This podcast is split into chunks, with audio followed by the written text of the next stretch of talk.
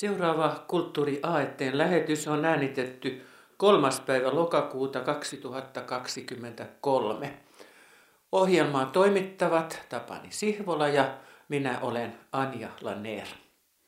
Seuraavan puolituntisen aikana aiomme kertoa kahdesta ensiltaan tulleesta esityksestä, jotka voi nähdä Helsingin kaupunginteatterin näyttämöillä.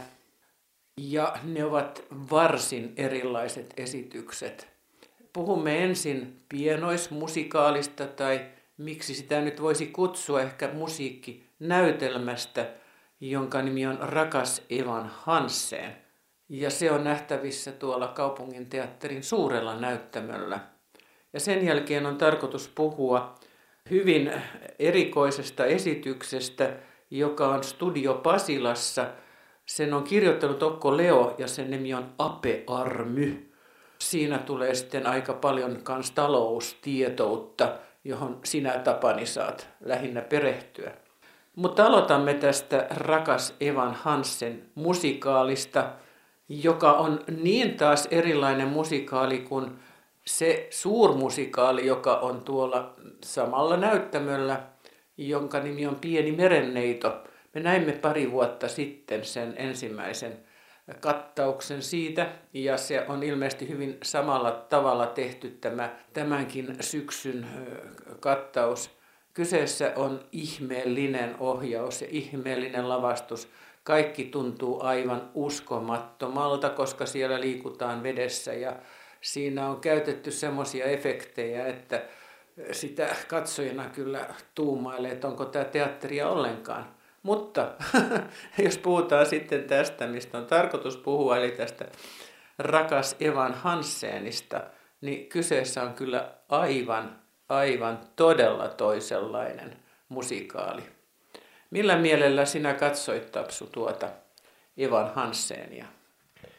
No hivenen lähdin tätä seuraamaan ajatuksella, että nyt katsotaan nuorisomusikaalia. Onkohan tässä minulle kovin paljon sanomaa, mutta ilahduin kyllä esityksestä. Siis ensinnäkin se energia, joka siellä lavalla on. Siellähän on aivan nuoret esiintyjät, vielä Tampereen musiikkiteatteriopiskelijoita, jotka todella voimallisella panoksella saavat aikaan sellaisen teatterielämyksen, että se suorastaan hämmästytti. Tähän vaikutti myöskin se, että kokonaisuudessaan tämä esitys on sellainen taideteos, jossa sekä musiikin, esiintymisen, lavastuksen kokonaisuus on nautittava. Ja sanoma on myöskin todellinen, mahdollinen elävästä elämästä otettu vakava teemainen, jonka ilman patetiaa esitetty teatteriesitys luo uskottavaksi. Tämä voisi olla maailmaa, jossa me elämme nuorten elämää, joka on kipeää, vaikeaa, mutta josta kuitenkin voidaan selvitä ilman mitään siirappisuutta. Tämähän on amerikkalaista alkuperää. Käsikirjoitus on Steven Levinsonin ja musiikin ja laulujen sanat on Benny Pasekin ja Justin Paulin nyt kun se on nähtävänä täällä Suomessa, niin se kyllä varmaan suurilta osin puhuttelee myös suomalaista katsojaa ja erityisesti tietysti nuoria ihmisiä. Mutta siinä on semmoinen suuri ero verrattuna USAhan, että tässä tulee hyvin merkittävästi esille myös se, että miten kamalan kallista se opiskelu USAssa on. Että tuosta nyt voisi katsojana kanssa lähteä tuosta näytöksestä iloisena siitä, että meillä on niin erilaista. Joskus näkökulma USA-laisen koulutukseen ja sen kalleuteen korostuu ehkä liikaa. Kuitenkin pitää pitää mielessä, että Yhdysvalloissa nuorista tällä hetkellä lähes puolet suorittaa akateemisen tutkinnon, siis No, USAssahan on jo pitkään laskettu esimerkiksi sairaanhoitokollegit ja vastaavat korkeakoulututkinnoiksi. Suomessa siirryttiin tähän ammattikorkeakoulujärjestelmään vasta äskettäin.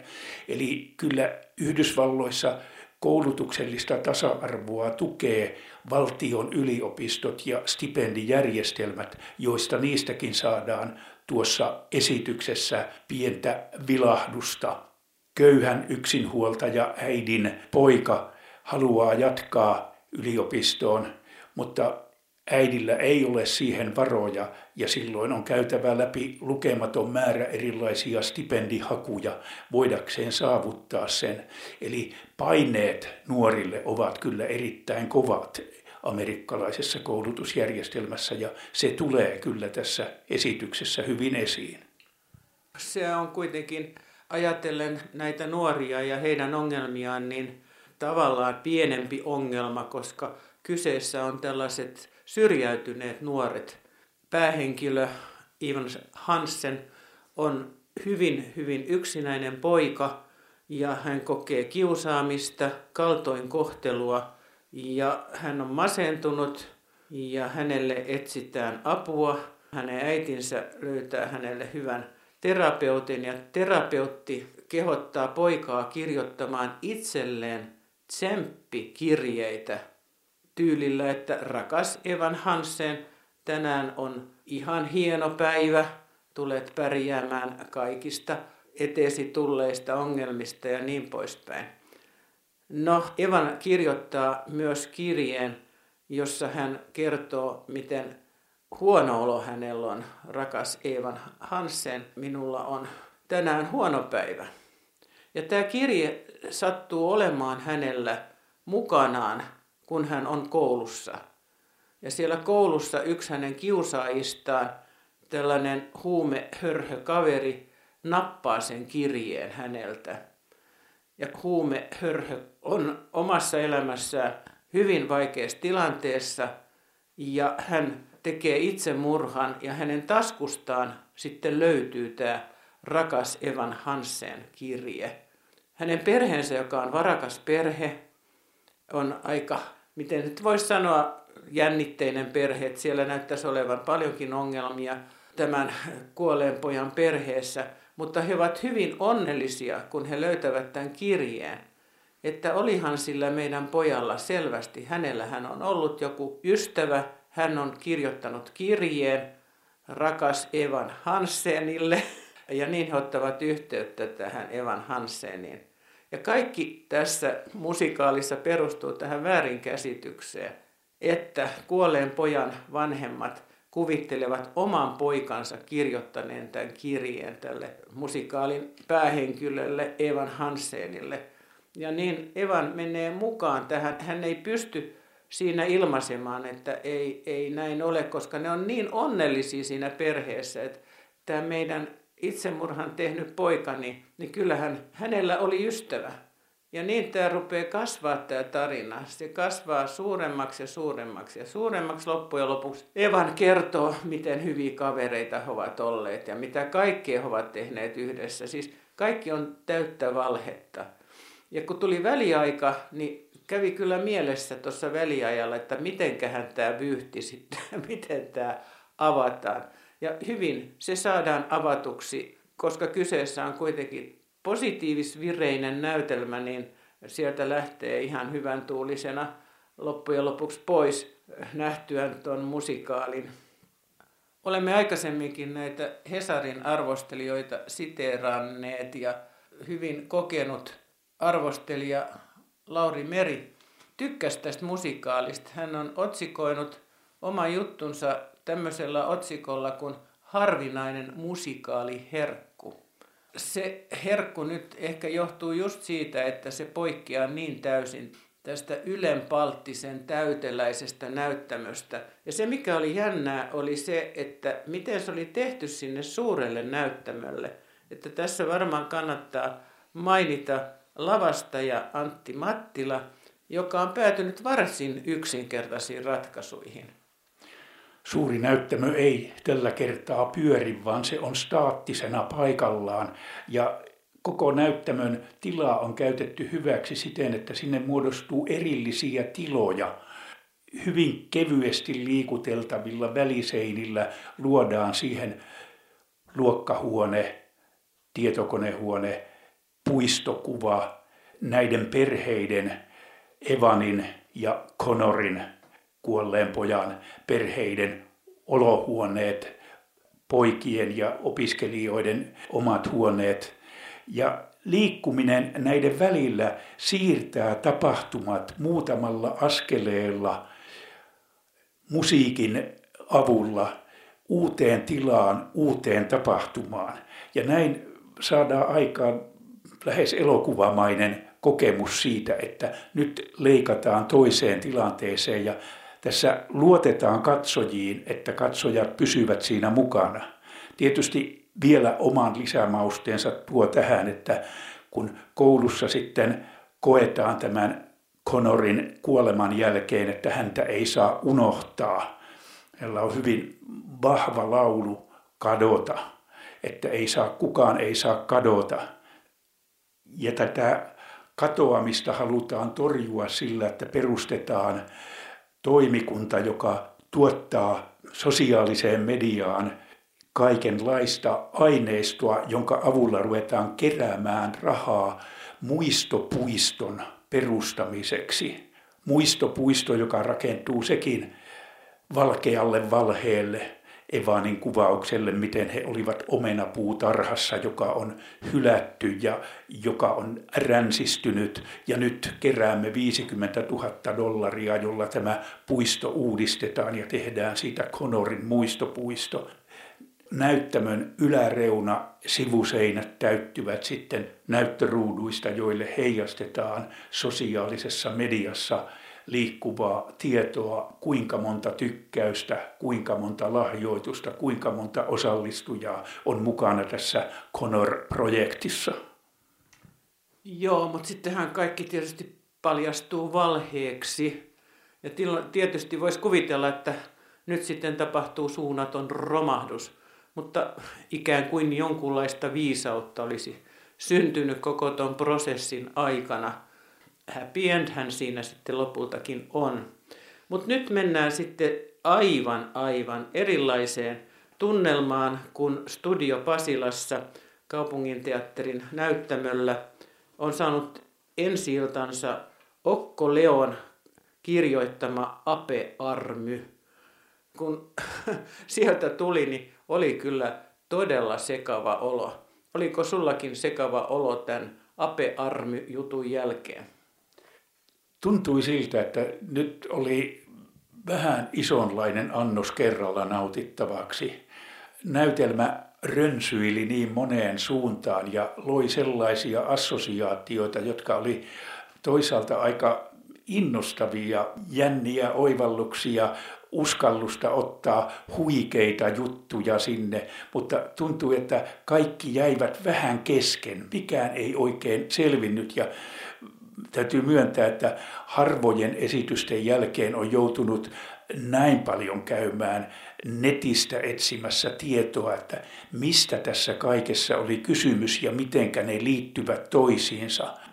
No kyllä, kyllä se jäsentyy pikkuhiljaa, mutta se, että esitys edellyttäisi ihmisiltä aika paljon pohjatietoa, pitäisi lukea, käydä läpi, perehtyä näihin osakemarkkinoihin, Elon Muskin toimintaan, lohkoketjuihin, bitcoineihin, lohkoketjuihin pohjautuviin aineettomiin sijoituksiin.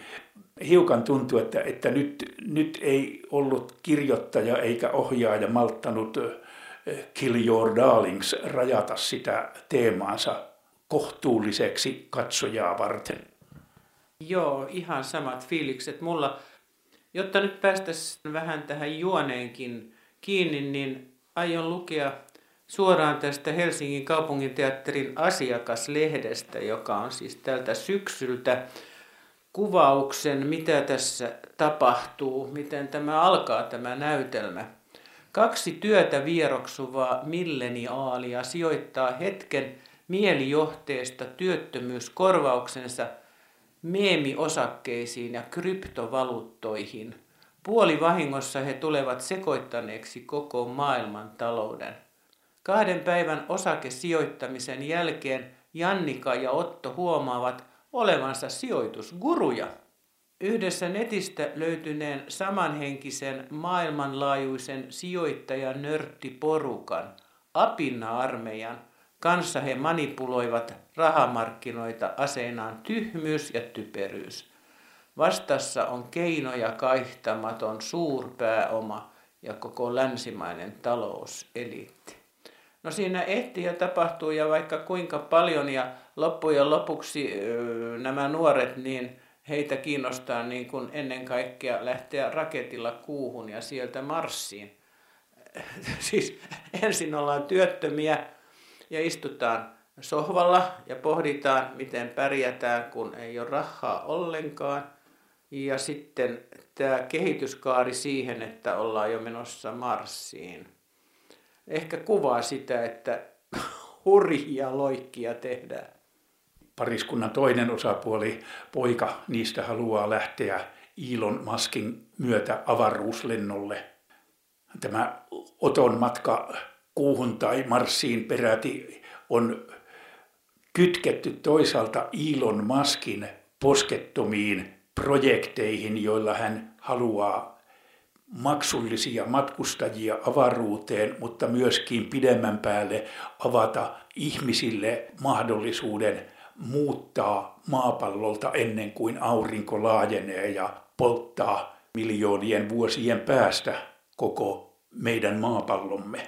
Tämä ajatus on itse asiassa tullut ihan amerikkalaisesta sijoitusmaailmasta, jossa on pohdittu sitä, että joskus jonkun osakkeen, tällaisen meemiosakkeen, joka siis tarkoittaa sosiaalisessa mediassa jollakin keskustelualustalla mainostetun osakkeen arvon yllättävää nousua, että se menee katon läpi, se ei pysähdy kattoon, se menee kuuhun, se menee marssiin. Ja tämä on sitten kuvattu tuolla näyttämöllä mukamas todellisena Elon Muskin lentona Marsiin. Ohjauksesta tässä teoksessa vastaa Tuomas Rintapanttila ja sitten tuon lavastuksen ja pukusuunnittelun on tehnyt Vilma Mattila. Ja ilmeisesti on ajateltu niin, että nämä tämmöiset talouteen perustuvat näytelmät on aika luentotyyppisiä ja ne on aika tylsiä ja, ja siellä yleisö saattaa nukahdella. Niin tässä on niin lähdetty mahdollisimman erilaiselta pohjalta – koska siellä on kaikenlaisia fantasia-olentoja, siis lähtien näistä apinoista ja, ja keijukaisista ja vaikka minkälaista hörhötapausta. Et kun tuossa kerrottiin, että miten yksinkertainen ja, ja vaikuttava on tämä rakas Ivan Hansen musiikkinäytelmä, niin tämä sijoitusmarkkinoita kuvaava juttu oli tehty taas mahdollisimman todella eri lailla. Miten sä koit sen jatkuvan, tekisi mieli sanoa viihdyttävän tyylin, että aina tulee jotain uusia kummallisesti pukeutuneita otuksia esille? Siinä ei todellakaan jää katsojalle paljon aikaa miettiä tai yrittää assosioida omaan tietopohjaan tai kokemukseen sitä, mistä tässä oikein on kysymys. Eli kyllä vähän tuli sellainen kaipuu todelliseen dokumenttiteatteriin. Siis tämähän on sinällään todellisia asioita, joita maailmassa tällä hetkellä tai muutaman viime vuoden aikana on tapahtunut. Kyllä kaupunginteatterilla on ollut tällaisia vaativia aiheita, esimerkiksi Enronin konkurssi 2010, siitä, siihen pohjautuva näytelmä, jonka Kari Heiskanen ohjasi. Se käsitteli monimutkaista taloudellista väärinkäytöstä tavalla, joka oli vähän kuivakka opetusnäytelmä, mutta sisälsi kuitenkin jännitteen ja tarjosi olennaista tietoa. Tai vastaava oli minusta nettimaailmaan sijoittuva Wikileaksin nousu ja tuho verkossa näytelmä, jonka Milko Lehto oli ohjannut.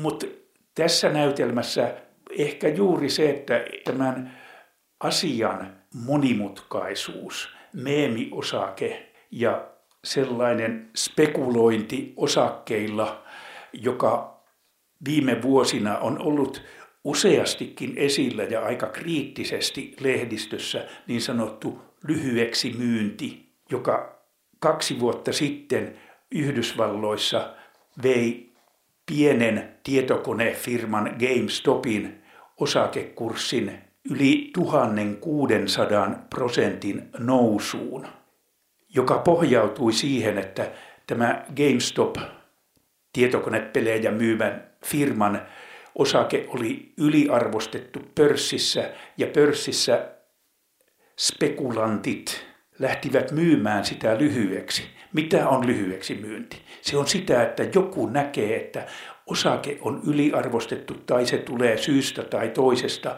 laskemaan kohta, niin lainaa jonkun toisen osakkeita. Osakevälittäjillähän on käytössään suuret salkut, joista he voivat osakkeita myydä tiettyjen toimeksiantojen valtuutuksella.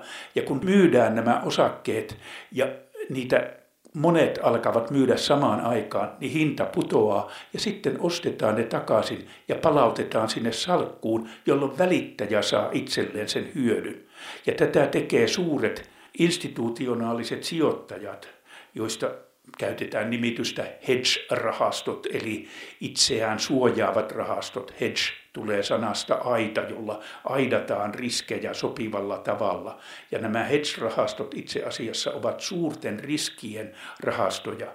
Ja ne alkoivat myymään tätä pientä GameStop-firmaa, jolloin hurjimmillaan talouslehtien tietojen mukaan eräs rahasto menetti jopa 16 miljardia euroa tässä kaupankäynnissä. Ja tuolla näyttämöllä se on otettu nyt näkyviin siinä, että nämä työtä vieroksuvat milleniaalit Jannika ja Otto näkevät netissä tällaisen meemiosakemahdollisuuden. Hei, tohon kannattaa sijoittaa, se onkin lähdössä nousuun nyt. Ja... Niin ja sitten heidän apunaan on tämä Apina-armeija, siellä on näyttämön yläreunassa, siellä on aina tämä opastava apina guru, joka sanoo, että nyt teidän kannattaa tehdä näin. Te pidätte ne osakkeet, niin te tuutte rikastumaan ihan hirveästi kun tällainen meemiosake lähtee nousuun, niin totta kai sijoitusrahaston edustajat yrittävät torjua tilanteen jollakin tavalla, joko päästä itse irti niistä osakkeista, jotka lähtevätkin nousuun. Toiset kokevat, että no ei se voi pitkään nousta, se tulee sieltä kuitenkin putoamaan. Tätä näyttämöllä edustavat valtaa pitävät sijoituspankkiirit, joita Vuokko Hovatta, Jouko Klemettilä ja Jari Pehkonen esittävät aika satiirisina karikatyyrihahmoina naureskellen sille, että voi voi, eiväthän nämä nuoret tiedä mitä ne tekevät. Nehän on ihan perättömillä oivalluksilla lähteneet liikkeelle. Tämähän on aivan järjetöntä, ei tästä tule mitään. Ja kuitenkin he joutuvat sitten kokemaan, että kyllä tämä suuri joukko, joka miljoonat ihmiset lähtivät mukaan tähän GameStop-myyntiin. Samanlainen ilmiö on lähtenyt ihan todellisessa maailmassa myöskin Tupperware, näitä perheen emännille myytyjä pakasterasioita myyvän firman osakkeista. Eli tämä todellisuus ja satiiri tässä sekoittuvat tavalla, josta ei oikein konkreettista otetta saada, vaan se lähtee menemään aivan hervottomille alueille, kun mukaan tuodaan taivalkoskelainen Alzheimerin tautia sairastava Irmeli, joka ryhtyy netissä sijoittamaan bitcoineihin, lohkoketjuihin. Ja lohkoketjut tuodaan myös mukaan tänne. Kyseessä on hyvin monimutkainen matemaattinen järjestelmä, jolla pystytään luomaan ainutkertaisia matemaattisilla kaavoilla vahvistettuja ikään kuin salasanoja, joita ei voida väärentää. Mitä sitten tekee nämä äkkirikastuneet ihmiset? Voisi niin kuin kuvitella, että kun niillä on ollut tiukkaa niin kuin tällä vanhalla taivalkoskelaisella pariskunnallakin, että sitten he rikastuvat, niin nyt, nyt sitten viisaasti käytetään rahoja. Mutta nuori pari, Jannika ja Otto, innostuvat suunnattomasti tästä varallisuudesta ja Okko Leo, joka on näytelmän kirjoittanut, niin hän päättelee, että mihin he sitten käyttävät rahansa. No huumeisiin ja bordellissa käynteihin. No mihin sitten taivalkoskelainen vanha pariskunta käyttää rahansa? No viinaan ja bordelleissa käynteihin. Siis tämä on niin masentava, niin masentava, niin masentava tämä näytelmä, koska kaikki henkilöt osoittautuu siinä loputtoman ahneiksi. Siis ei minkäänlaista vihjettäkään hyvän tekeväisyydestä.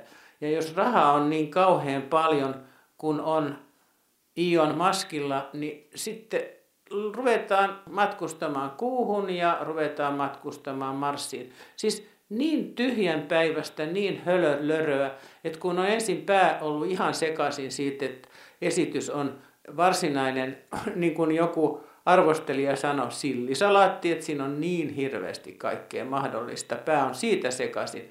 Niin sitten pää on niin kuin murheellinen minun pääni ainakin siitä, että kaikki oli niin loputtoman ahneita näistä henkilöistä. Ja minusta tämän koko jutun keskeinen sanoma painottuu aikoinaan kuvitteellisen elokuvahahmon Gordon Kekon lausahdukseen elokuvassa Wall Street. Ahneus on hyvästä. Eli kaikki, jotka pääsevät mukaan tähän rahan tekemisen makuun, niin heille ei mikään riitä. Ahneus lisää ahneutta. Tässä näytelmässä tulee hetki, jossa tämän Apina diskojukan jonkunlainen rap-esitys etulavalla käy eräänlaisen saarnan läpi siitä, miten edellisessä sukupolvessa aiemmat lamat ovat lannistaneet meidän vanhempamme, ovat vieneet heiltä tulevaisuuden toivon. Nyt meidän täytyy panna tämä ahneiden pankkiireiden, rahastohallitsijoiden järjestelmä kuriin. Meidän pitää muuttaa sitä. Mutta eihän se tuossa näytelmässä muutu. Jotenkin siitä tulee toivoton olo, että koko tämä osakekeinottelu, osakejärjestelmä on sinällään pielessä ja se pitäisi hajottaa. Kuitenkin se on osa meidän järjestelmää. Suurin osa merkittävistä investoinneista vaatii yhteistoimintaa ja yhteistoiminnan luomiseen on rakennettu tällainen osakeyhtiöjärjestelmä. Ja että ne osakkeet voisi toimia järkevällä tavalla, ne pitää organisoida ja on luotu pörssisysteemi.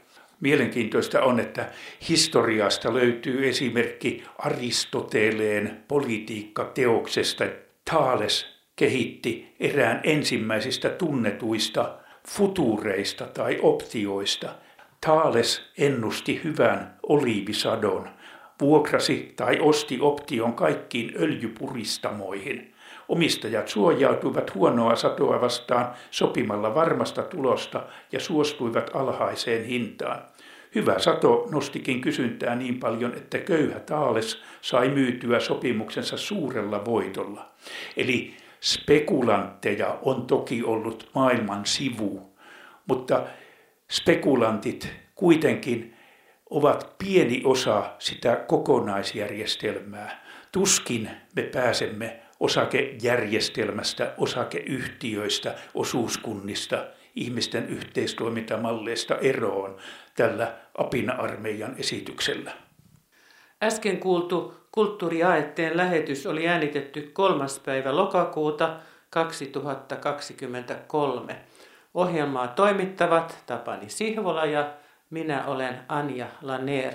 Kuulemiin hyvät kuuntelijat.